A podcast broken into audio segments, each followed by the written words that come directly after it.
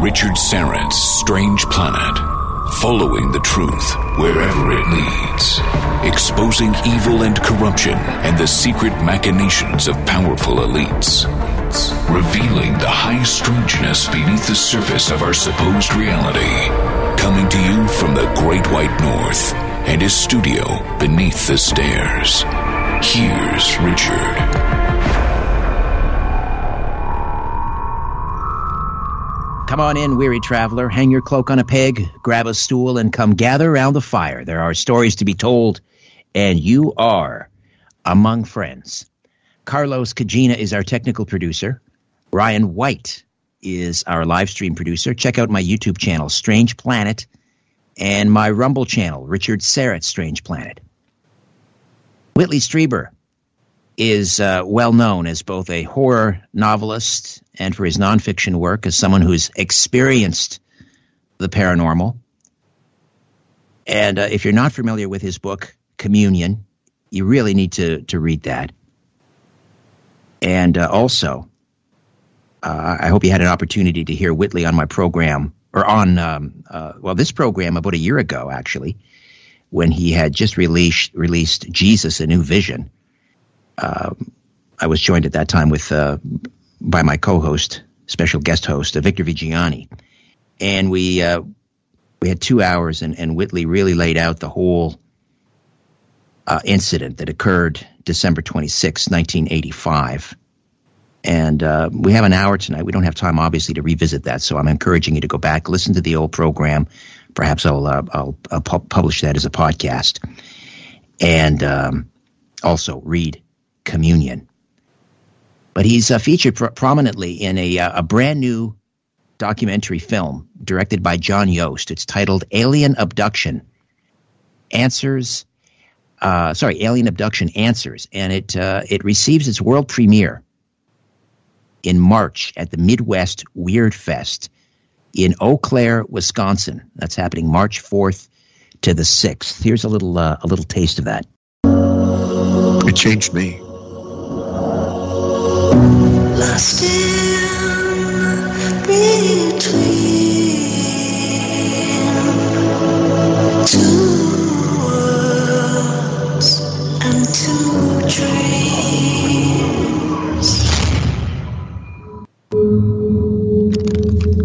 This was something that I kept buried for years.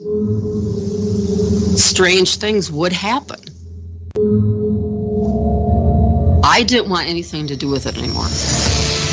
He came at me, and I fought for my life.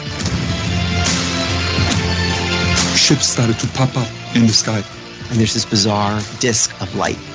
It is moving across the sky very fast. The experience is often very terrifying. If I felt fear, I would crawl under my covers, hoping that it would go away, whatever it was. I know that we were put in that craft. I knew I was going to go to another planet. And the being was right next to my face. He saw two shadow beings. That's when I felt like I was going to die. I had a real encounter with something. Even if I had to live with the fear, is to know the truth. Is to know. There you are. That's Alien Abduction Answers. Again, premiering in uh, March at the Midwest Weird Fest in Eau Claire, Wisconsin. Here's what luminary UFO researcher Dr. Jacques Vallée says about Whitley Strieber in the film by articulating the ordeal of abduction in his uniquely brilliant and personal style. Whitley Strieber has allowed all of us to share in experiences that challenge ordinary reality and the meaning of life itself. He has given a voice to thousands of witnesses in ways that other analysts have failed to convey. Whitley Strieber, the author of over 30 best selling books, including the best selling account of his own close encounter, Communion, a true story. He also wrote The uh, Coming Global Superstorm with Art Bell. He's produced a television special based on his book Confirmation for NBC. Other works include Supernatural, A New Vision of the Unexplained, written with Professor Jeffrey Kripal, um, and uh, his Alien Hunter novels, were adapted for television and can be seen on the Sci Fi Channel. His website, the world's most popular site featuring topics at the edge of science and culture, is unknowncountry.com. And again, Whitley featured in the brand new documentary film Alien Abduction Answers. Whitley, welcome back to the uh, program. How are you? Uh, it's good to be back, and I'm fine. And it was great to speak with you. We had two hours last night on Coast. That's this right. is kind of more of a, a truncated version. We have an hour. Um, and I mentioned that you were on the program before. It was actually last year, I think, after Yeah, uh, that's Jesus, right. A New When I was Vision came out with Victor out Viggiani. New Vision. That's right, A New Vision. And we had a, an opportunity to speak at length about your uh, ordeal in, in uh, on December 26, 1985. Yeah. Um, so I'm encouraging people to you know to go back and listen to that show, and hopefully they heard you on Coast as well last night. I just I wanted to jump ahead though and ask you because I mentioned Dr. Jacques Jacques Vallée, and uh, he was uh, featured in a recent edition of Wired magazine, and and uh, he was interviewed, and he said that he really he has no idea what the whole UFO phenomenon is all about. At, even at this point, he still No, he has no he's right. idea. I, I, Uh, well, I I just want your comments on that. Uh, I, I can tell you, uh, and, and I'm sure Jacques can too. We we we've known each other for many years, of course, and uh, we uh, what we think it's about, and I don't know if his what he thinks it may be about, and what I think it may be about are the same. But I mean, uh, Jacques has is one of the most interesting researchers out there because of the way he handles the ambiguity of the situation. We have, on the one hand, solid objects. Uh, some of the research that Jacques has presented publicly suggests that we even have may, maybe have we have some very strange materials uh, that that can't be manufactured on Earth. Uh, I'm pretty sure it was Jacques that did that research, and uh, yet at the same time, there's something very immaterial about all of this stuff. There's something. Well, you know, I could. My way of talking about this is in stories, and I could tell you a story that illustrates this. The way it this lives kind of on the shadow line between the world that we know and apparently some other world that's right here that we don't. Um, this is the story. This happened at the little cabin, and my wife Anne and I used to own in in uh, upstate New York, about 90 miles north of New York City. The same place communion event happened. This is about t- two or three years later. We had begun having groups of people up to the cabin because it turns out that these visitors who had started to come back after I started walking out in the woods and trying to indicate my willingness to continue with them. They did. I mean, they started coming back, and so we had people up, and so that other people could, you know, could encounter them, and that happened a lot. And one particular night was very special. Um, there were uh, in the in the ha- my son and I were camping out in the woods because his bedroom was being used as a guest room because the house was packed. In one room was uh, a friend who's still very much with us, Raven Dana. In the next room was Anne's longtime secretary, Laurie Barnes, who's passed on. Uh, Anne was upstairs, and uh, a filmmaker and his wife were in the living room on the convertible couch with a low light camera pointing down the hall. That was the situation in the house. Uh, Lori had seen her her dead brother on the walking on the road about just about sunset and this was this is one of the strangest things about the experience the UFO experience or the, close encounter experience that people keeps people like Jacques and me guessing uh, it, we knew by then Anne and I did that when someone would report the appearance of of a dead person almost inevitably the visitors, the seeming aliens, would show up that night. So Anne and I were kind of expecting this to happen, and sure enough, sometime after midnight, uh, Raven Dana was awakened by something punching her on the shoulder. Uh, uh, no, something something dropped down onto the bed.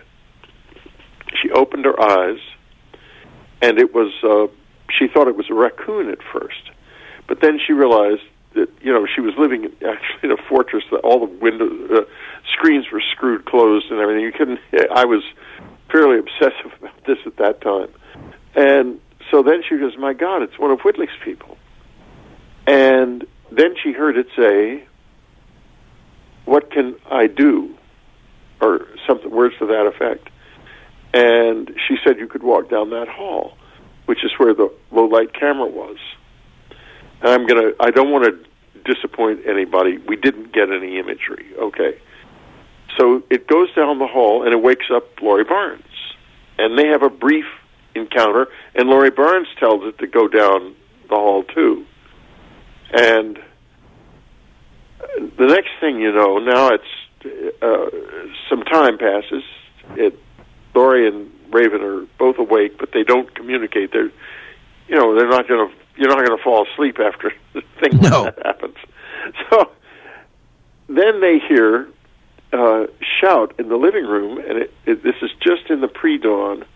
And what has happened is this: the filmmaker woke up a little bit before dawn and saw what he described as a little man with a huge head looking down at him from beside the bed, and it scared the hell out of him. And then uh, this being's head turned into the head of a like a hawk and disappeared.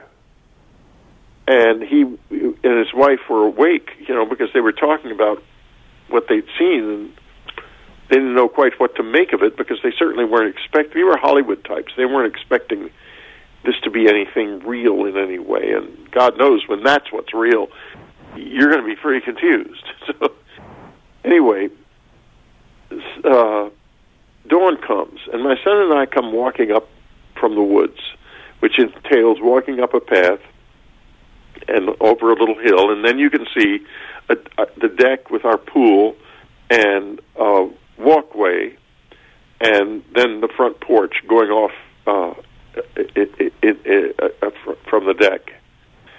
And uh, what happens is this: we see a hooded figure, but it's not solid; it's translucent. It comes out of the out of the front door, comes down the porch, crosses the deck, and then goes off into the woods, racing wildly between the trees. In other words, it wasn't a ghost, or it wouldn't have had to avoid the trees. Right, right. So, whatever it was, and we get into the house, and the filmmaker and his wife are on their feet because the um, something has blasted the bed with so much heat that it it frightened them. They thought the bed had caught on fire, and that was happened when this thing left. And I discussed this extensively with some scientists, and uh, because it was a there, there was no question that this happened. It, it wasn't a, a, a, group hallucination or anything. The people weren't even in the same room together when it happened. So here's what apparently happened. Whatever this entity was, it could bend light, but in order to do that, and that's why it could make itself invisible. In order to do that, it would have had to have control of a very powerful gravity field that would surround its body so that the light would go around it and you wouldn't see it. And when that control was released, it would have it would have been collecting a lot of heat. The energy would would have been generating a lot of heat. That heat was what when it began to leave, realized that we were coming in and it was going to have to get out of the house because otherwise there was going to be too many people around. Someone was going to walk into it. Uh, it released some of the energy as heat. That's what they felt. The filmmaker and his wife felt. Then it was translucent to myself and my son because it was uh, it hadn't completely released all of the heat. It wasn't completely visible. It was still using its protective invisibility to a degree. Now, you put all of that together, and then you understand very clearly why Jacques Vallée says he does not know what, what this is all about. I don't either. Because what was the dead? Here's the story that, that, that started it all is Laurie Barnes and the dead brother. She's Yeah. walking along the road in the evening, having an evening walk. Uh, and suddenly there's her brother, who she hasn't seen in years because he disappeared 20 years before and was declared dead by the FBI. And she's then suddenly there he is standing big as life in this brown sort of monk's cowl. And she says, Oh my God, uh, come down and meet my friends. And he smiles and he said, I just says, I just wanted to let you know I'm all right. And he kind of drifts back into the woods and disappears. And if you read the letters that we got thousands of letters, and quite a few of them have incidents in them where a person's dead, their dead friends and so forth, are Well, that happened. To, that happened to you as well, Whitley, because uh, Yeah. again, that part of that, the night of the 26th of December, 1985, you saw a friend that you had known from grade school, who later went on to join the CIA, right. and you th- and you thought that you know he was involved in. You know, you were having some kind of a psychotic episode, or or maybe Well, there I were I don't know, I you were been drugged, you were being punished uh, for some of your uh, a previous book uh, that may have upset the the Reagan administration. You thought that maybe he, as part of the CIA, was in on this. You you uh, you called his brother and found out that he too had died the previous year. So Yeah, again, there's right. that thread. That's right. Well, I was paranoid as hell. I, I was grasping at straws at that point because I had seen him there and it- big as life, and he even talked to me extensively about the stealth aircraft, which were very top secret, and he was saying that the exhaust manifold on these aircraft was defective, and they were going to catch fire. And I didn't know, you know, I don't know anything about airplanes. I knew they existed. That was a, that stealth planes existed, but they were a deep, dark secret at that time. And it turns out that later on, I think one or two of them did crash, did catch fire, and they did have to rebuild the exhaust manifold, if I'm not correct. And I might, I might not be. I, I don't know. I it's not something I, I don't keep up with technology. I'm no good at it. All I can do is break computers. Uh, so, uh, but he was there, and so that was that was the first indication of this connection, and that means to me that this is not an, what we would think of as aliens from another planet. This is something way weirder than that. Way weirder. and you know, Jacques acknowledges that. He's, he's right. The uh, the new uh, documentary is Alien Abduction Answers, and directed by filmmaker John Yost, and that is premiering uh, March fourth to the sixth. There's a um, a film festival in Eau Claire, Wisconsin, and um, is that the the what is that called the mid the Midwest Weird Fest the Midwest Weird Fest Eau Claire Wisconsin March fourth to the sixth. Um, we're heading into a break here, so I just want to throw this question out and we'll address it after. But I wanted to ask you. I didn't have a chance to ask you on Coast last night, and uh, when you wrote Communion, and somehow something happened. You know, you, the publisher got a hold of it, and uh, you later went on to meet uh, Bud Hopkins before the book came out, obviously. But um, and and he tried to turn you on to uh, you know hypnosis uh, in order to um, you know unbury these these memories of, of what happened that night. Something happened with, with you and Bud after the communion came out. He, he he got upset with you, and I've never quite understood what that was about. Can we just touch on that when we come back? Sure. All right. Whitley Strieber stays with us, the author of Communion, 30 other amazing pieces of work. UnknownCountry.com is the website. We'll come back and uh, discuss further. Stay with us. Ladies and gentlemen, the captain has turned on the fasten seatbelt sign. We're now crossing a zone of turbulence. Please return your seats and food trays to their upright position and make sure your carry on luggage is safely stowed. You're about to leave everything you know behind. This is Richard Syrett's Strange Planet. Strange Planet.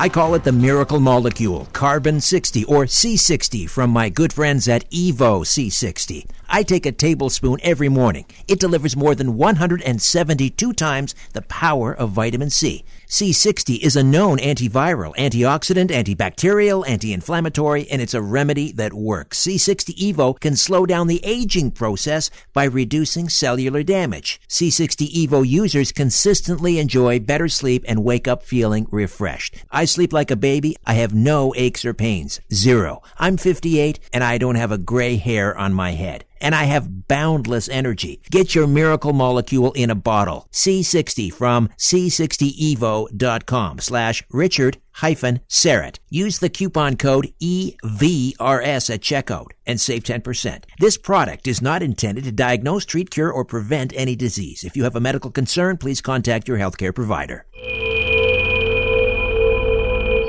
Have you subscribed to my newsletter yet? It's fast easy, and absolutely free. Just go to my website, strangeplanet.ca, strangeplanet.ca, and then click on subscribe. All I need is your email address, and that's it. Then, once a month, you'll receive my newsletter, Inner Sanctum, in your email inbox. The Inner Sanctum contains a monthly brief, a column of my analysis of the news and opinions. There's a This Month in UFO or Conspiracy History a look ahead to an upcoming episode of this radio program, a book club, my podcast pick of the month, a spotlight on a previous guest, and much more. Join the Strange Planet community by signing up for your free subscription to Inner Sanctum. Again, go to strangeplanet.ca, strangeplanet.ca, and click on subscribe. It's a strange planet. Welcome back. Welcome back to Richard Syrett's Strange Planet.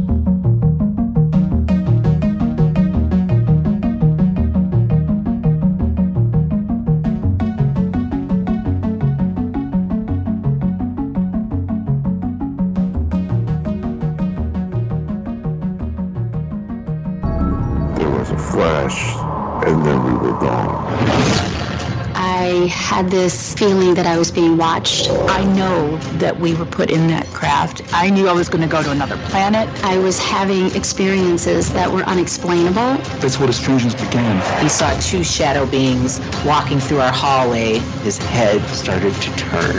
And the being was right next to my face. This is not a dream. This is real. That's when I felt like I was going to die. But what are they? What are they there for? Because they mean something.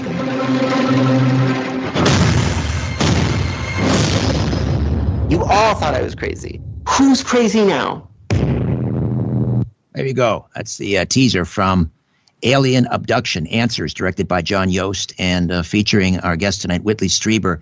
And this is premiering in uh, March at the Midwest Weird Fest in Eau Claire, Wisconsin. That's happening March 4th and 6th of this year. Uh, so I wanted to ask you about your relationship uh, with Bud Hopkins because uh, after this happened uh, on the in December of 1985, uh, and um, you decided to go meet with Bud Hopkins. He, he lived not not too far away from you in in uh, Manhattan, and um, then he I guess put you on to was it Dr. Donald Klein, the forensic hypnotherapist who would help you sort of piece all of this together. Yeah. What happened to you that night? Uh, and then yeah. Communion came out, when, in which you told the story of what happened. And something happened between your writing and the publication of it, and it upset Bud. Well, it, it did upset Bud, and I'll tell you what it was. Um, well, there, there, were two things. First, Bud had a, a very specific idea about what was going on. He felt like this was about people from another planet coming here and exploiting us and and engaging in scientific experiments with us. And he was he did not think this was good. But was a he was a man with a, a very big heart. He was a very feeling man and a very smart man as well. He also had a fabulous sense of humor and a wonderful store of jokes. He was a fun guy to be with, in my experience. And in any case, but, but this was his mindset. And we, we got involved with Jacques Vallée and his book Passport to Magonia, which points out, shows cases from, I mean, when I say we, I mean me and Anne, cases going back thousands of years of similar events happening. Not to say that this has been the same for thousands of years, because it hasn't. It's much more intense now than it was ever before. But it's something, there's something about it that kind of fits into our mythology. And, and Bud just absolutely, that was not something he approved of. And my, my references to that in communion bothered him a lot. He, he ah. thought the book was too over the top. But then something happened that was a disaster because I I really loved Bud and I I loved being with him and so did Anne. He was a wonderful man. But what happened was this: for reasons known only to the publisher of my book, they secretly sent it out to the bookstores without telling the bookstores or me that it was going out. And Bud had expected that he he had a book called, coming coming out too, and he had expected that we would publish our books simultaneously and go on the road together. But then suddenly, six weeks or something before his book was due to come out, my book appeared in the stores, and he thought I had shafted him. He thought I had done it, and he never would divert divert from that belief. And I can I can't blame him. I mean, because all I could do was say that you know I didn't I was blindsided. I didn't know it was going to happen. But it ruined our relationship, unfortunately. And oh, that is unfortunate. With Bud Hopkins and me. That is so unfortunate. That does not mean I don't respect his work and his efforts, and and love him as a human being because those things are all true also. Uh, but this this idea that this is obviously uh, you know far more than just extraterrestrials coming from another planet. There are so many other elements here, elements of perhaps the supernatural. Yeah, uh, exactly. You know, visitations from people that have passed on that seem Bud, to be. Bud's idea uh, that was all of that stuff was just static and noise and stuff thrown up by them to make it seem like something that it wasn't. That was his right. position. And who knows? I'm not saying he was wrong. I'm only saying that what we can see suggests that it's much stranger than that. Uh, yeah, and and a, a, permanent part of our reality. I mean, not only throughout history, but it's it's there. Um, yeah, I think John Yost said it's it's like only certain people manage to sort of accidentally bump into it, uh, but it's there for all of us. It's part of our existence, right? Right. That.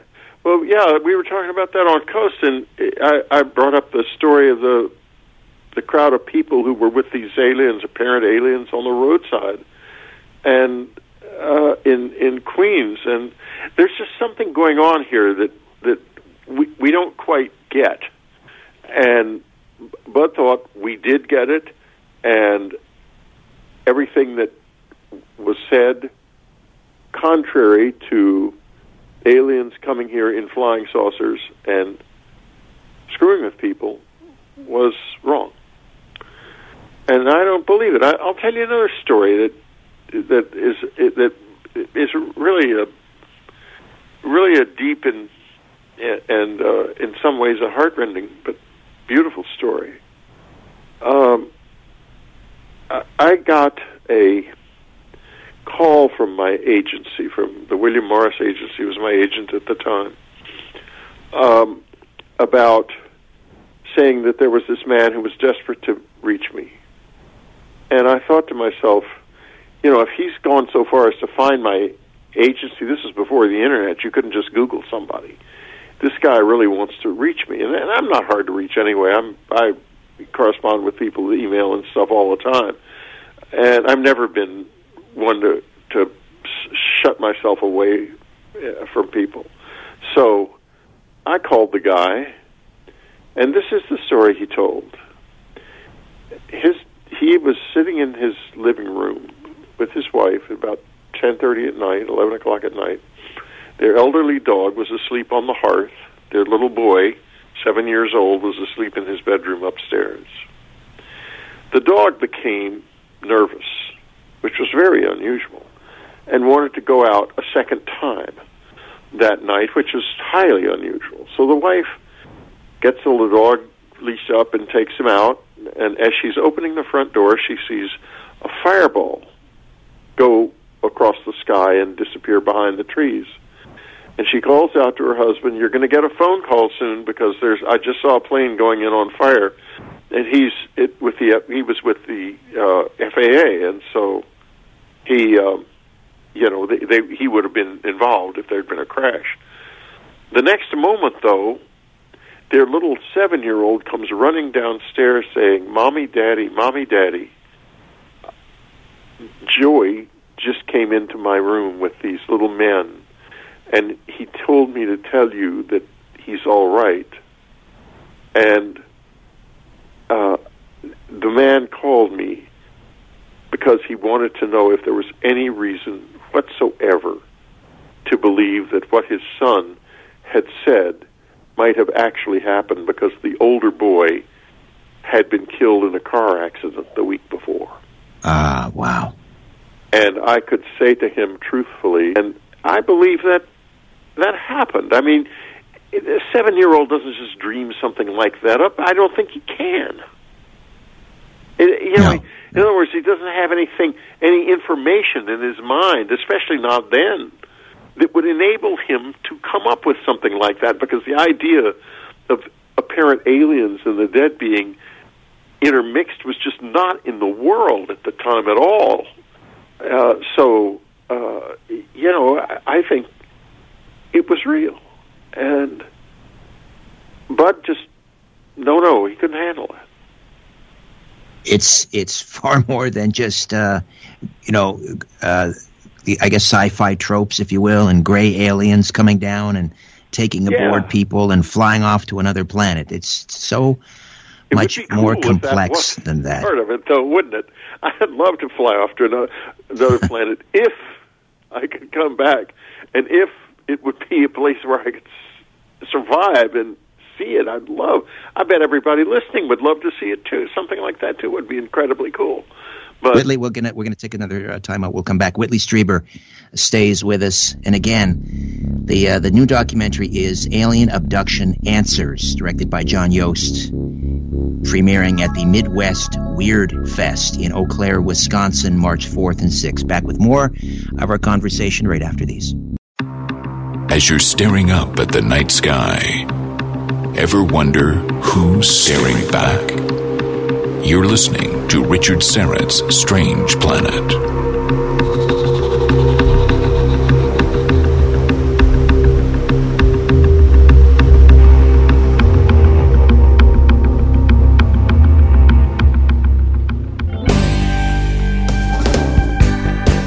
It's time to try the tea everyone's talking about. Nothing does what Life Change Tea does. They have no competition. Life Change Tea helps support a healthy body. It tastes great and leaves you feeling refreshed every day. I can't get enough of my pomegranate super tea. I brew two gallons at a time and let it steep in the fridge overnight, enough to last me the entire week. And every morning I have a 16 ounce glass of this amazing GMO non caffeinated herbal tea. It keeps me regular by providing a gentle cleanse every day. I'm never gassy or bloated, and good health begins with a healthy gut. This pomegranate super tea is not available in any store. You need to go to getthetea.com. Go to getthetea.com. Use the code UNLIMITED, and all your orders ship for free. All of them. It's time to get your tea from getthetea.com.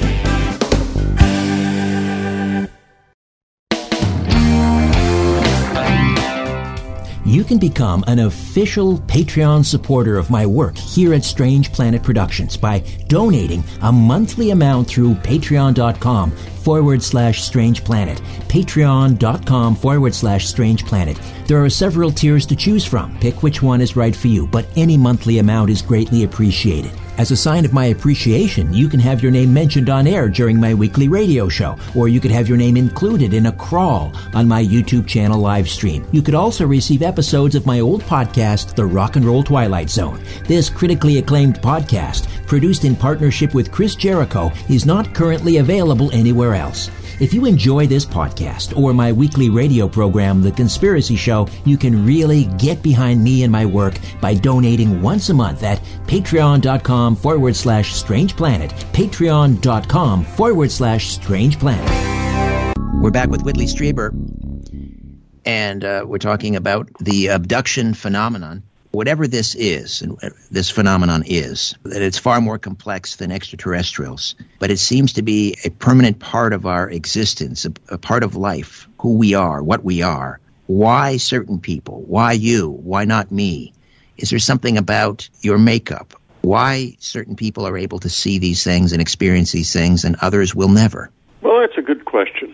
Uh, I certainly have thought a lot about that. There is some research.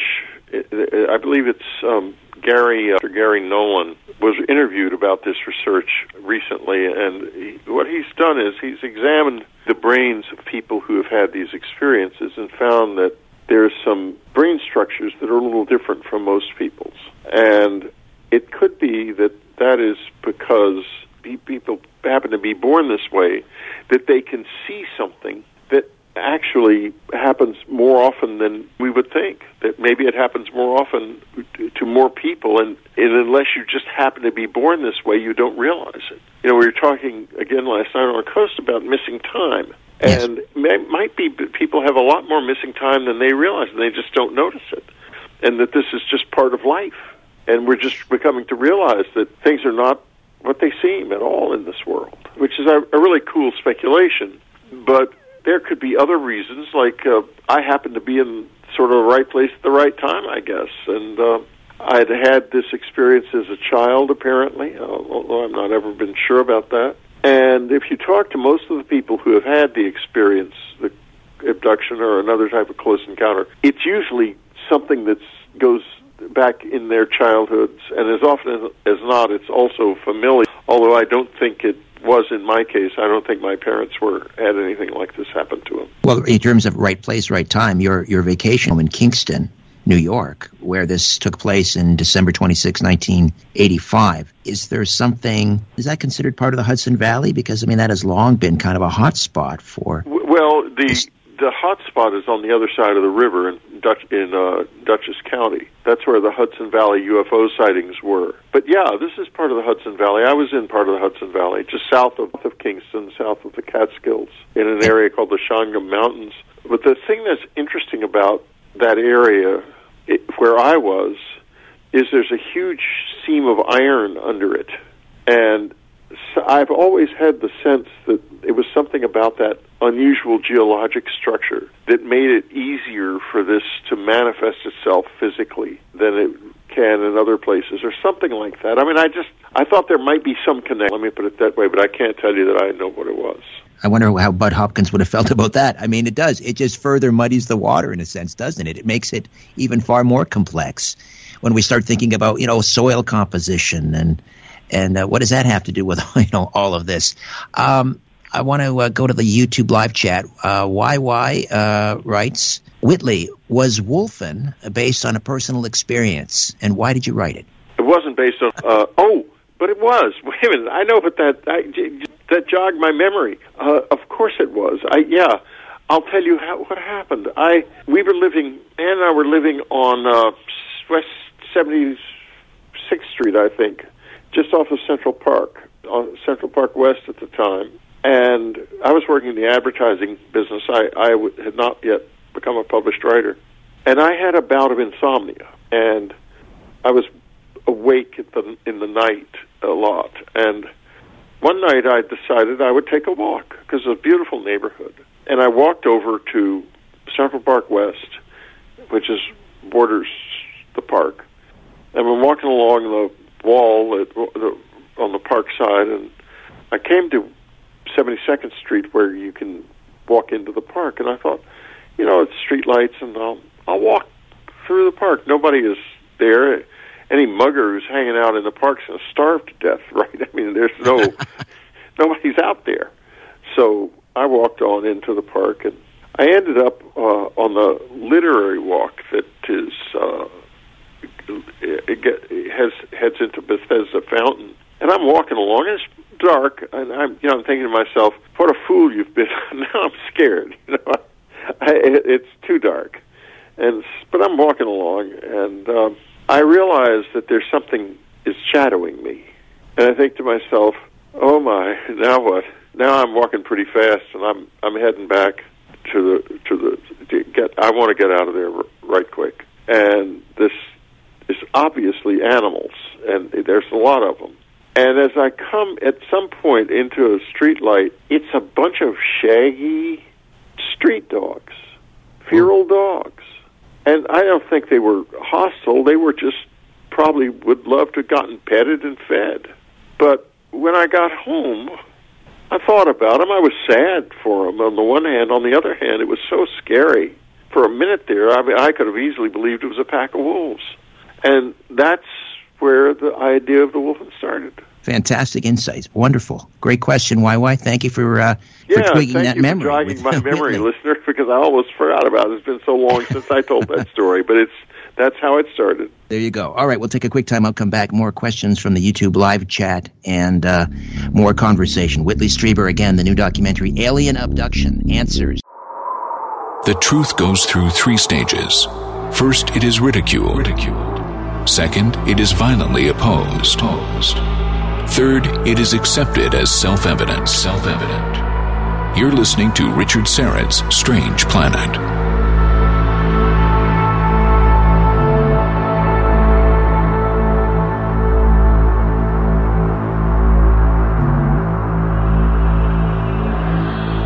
And a few minutes remain with Whitley Strieber. UnknownCountry.com is the website. And uh, we're talking about, among other things, the new film, Alien Abduction Answers, directed by John Yost. Whitley features prominently in the film. There, there came a point when you were no longer frightened of these visitations by these, you know, these blue trolls and these insectoid type creatures with the big eyes. If you were speaking with someone who had recently been traumatized by an abduction or a visitation, what, what, would you what would you say to them in order to help them transition from the fear into uh, I don't know uh, kind of this state of enlightenment or well, this maturation process? I, I don't think you're going to you're going to succeed if you try to suppress the fear. It's real and it's there, and this is it feels often very like much like a dangerous experience. And the hard part of it is that you can't necessarily do anything to change it, stop it. I mean, people have all kinds of things. They, you know, prayers and this and that. But not to say it. There's no point in trying. But uh, when the thing is a physical experience, they're in control. Let me put it that way. Uh, I I learned to live with the fear as my partner, not to suppress it. And that made me very careful, but I made the decision that I was going to do this. And I went out in the woods night after night doing it, and it was often very scary.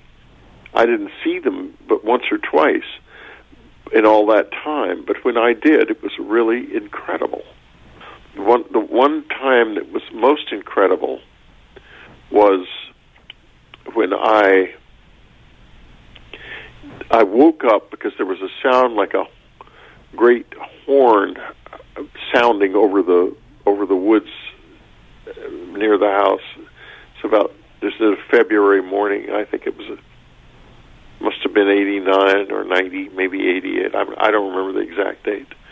Uh, and I thought that can't be anything but them because nothing is nothing around here is going to make a noise like that.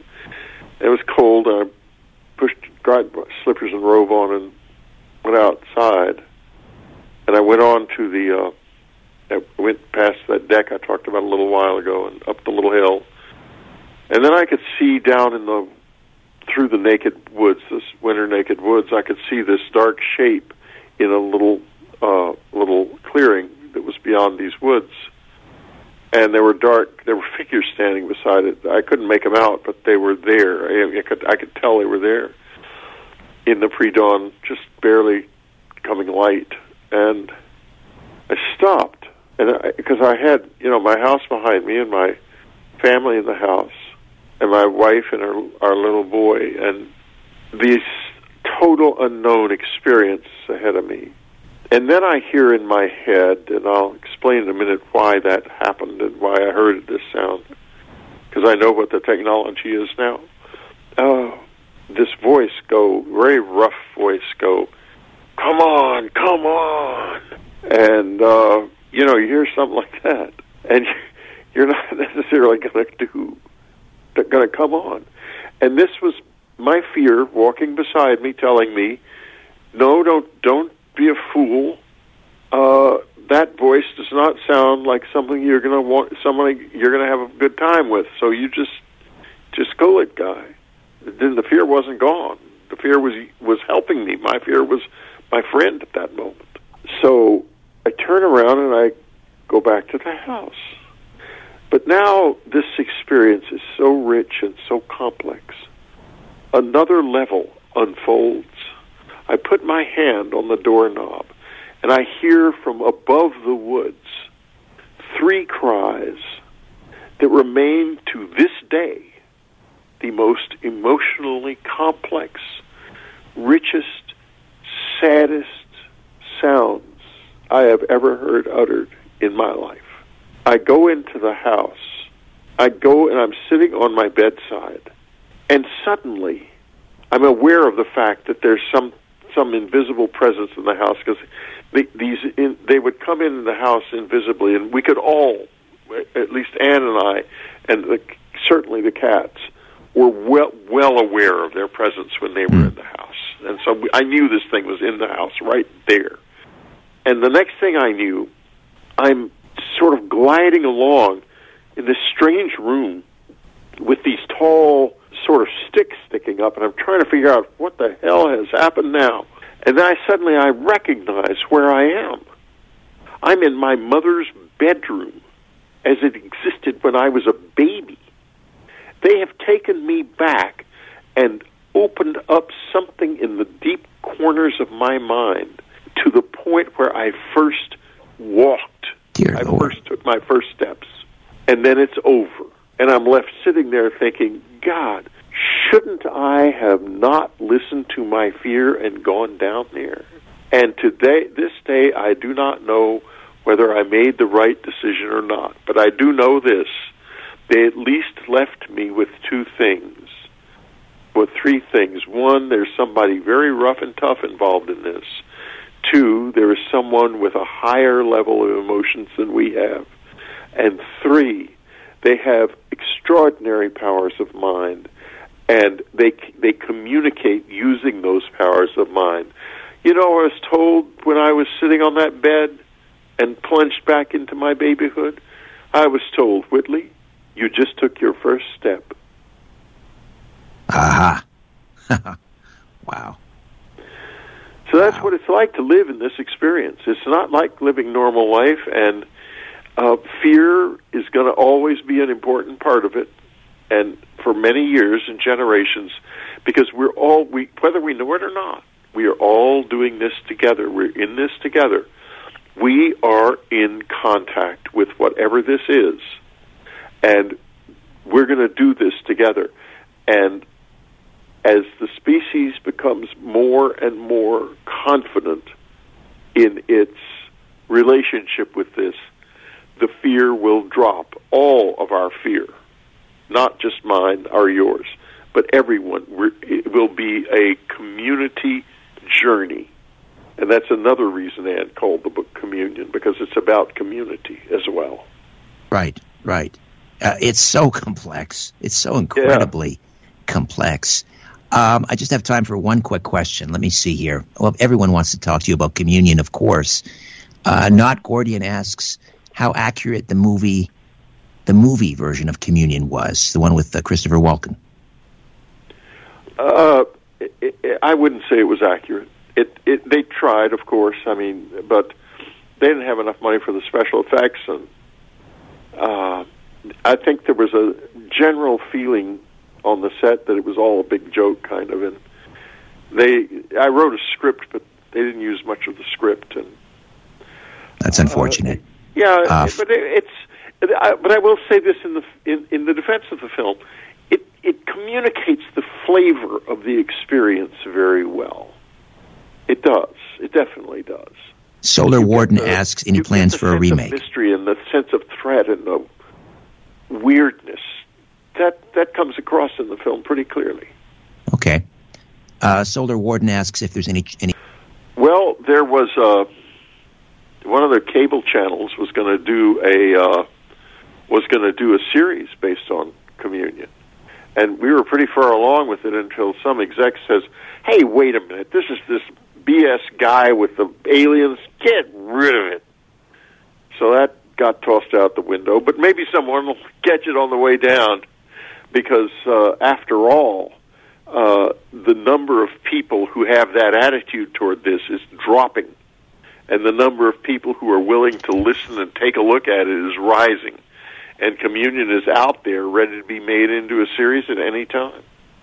Fantastic. Well, and I think if people, or once they see alien abduction answers, that's going to go a long way of moving the needle as well because uh, the people that are featured in this documentary, these are these are our neighbors, these are our friends. These are not just some, you know, people over there that this happened to. It's they, they represent all of us. It is really, by and far the, the most powerful documentary about the abduction experience and the most intelligent, in my opinion, that I've ever seen.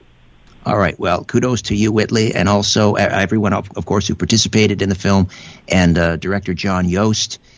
And uh, again, that's premiering at the Midwest Weird Fest in Eau Claire, Wisconsin, March 4th and 6th. Whitley, always a delight. I hope we can do this again soon. Thank you very much. It's always a delight for sure.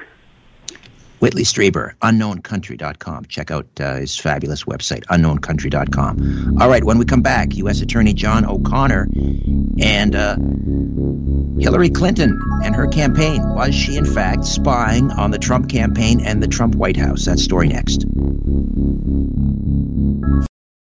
If you're a fan of this radio program and the Strange Planet podcast, why not show it off by wearing Strange Planet apparel or drinking from a Strange Planet mug? Check out all the great Strange Planet merch in my Strange Planet shop. Just go to the website strangeplanet.ca, strangeplanet.ca, and click on shop in the menu. There's a huge selection of men's and women's t-shirts. You like crop circles or the Mayan calendar? Got you covered. Are you into the Anunnaki? Wait till you see these designs. My favorite right now, lions do not lose sleep over the opinions of sheep. And one of our best sellers right now, Truth Gets You Crucified on the front and a passage from Matthew chapter 23 on the back. So many great t-shirt designs, I don't know where to begin. There's women's leggings and tote bags and of course, mugs. Great gifts for family and friends who listen and love this show. My Strange Planet shop. Visit today and often. Just go to strangeplanet.ca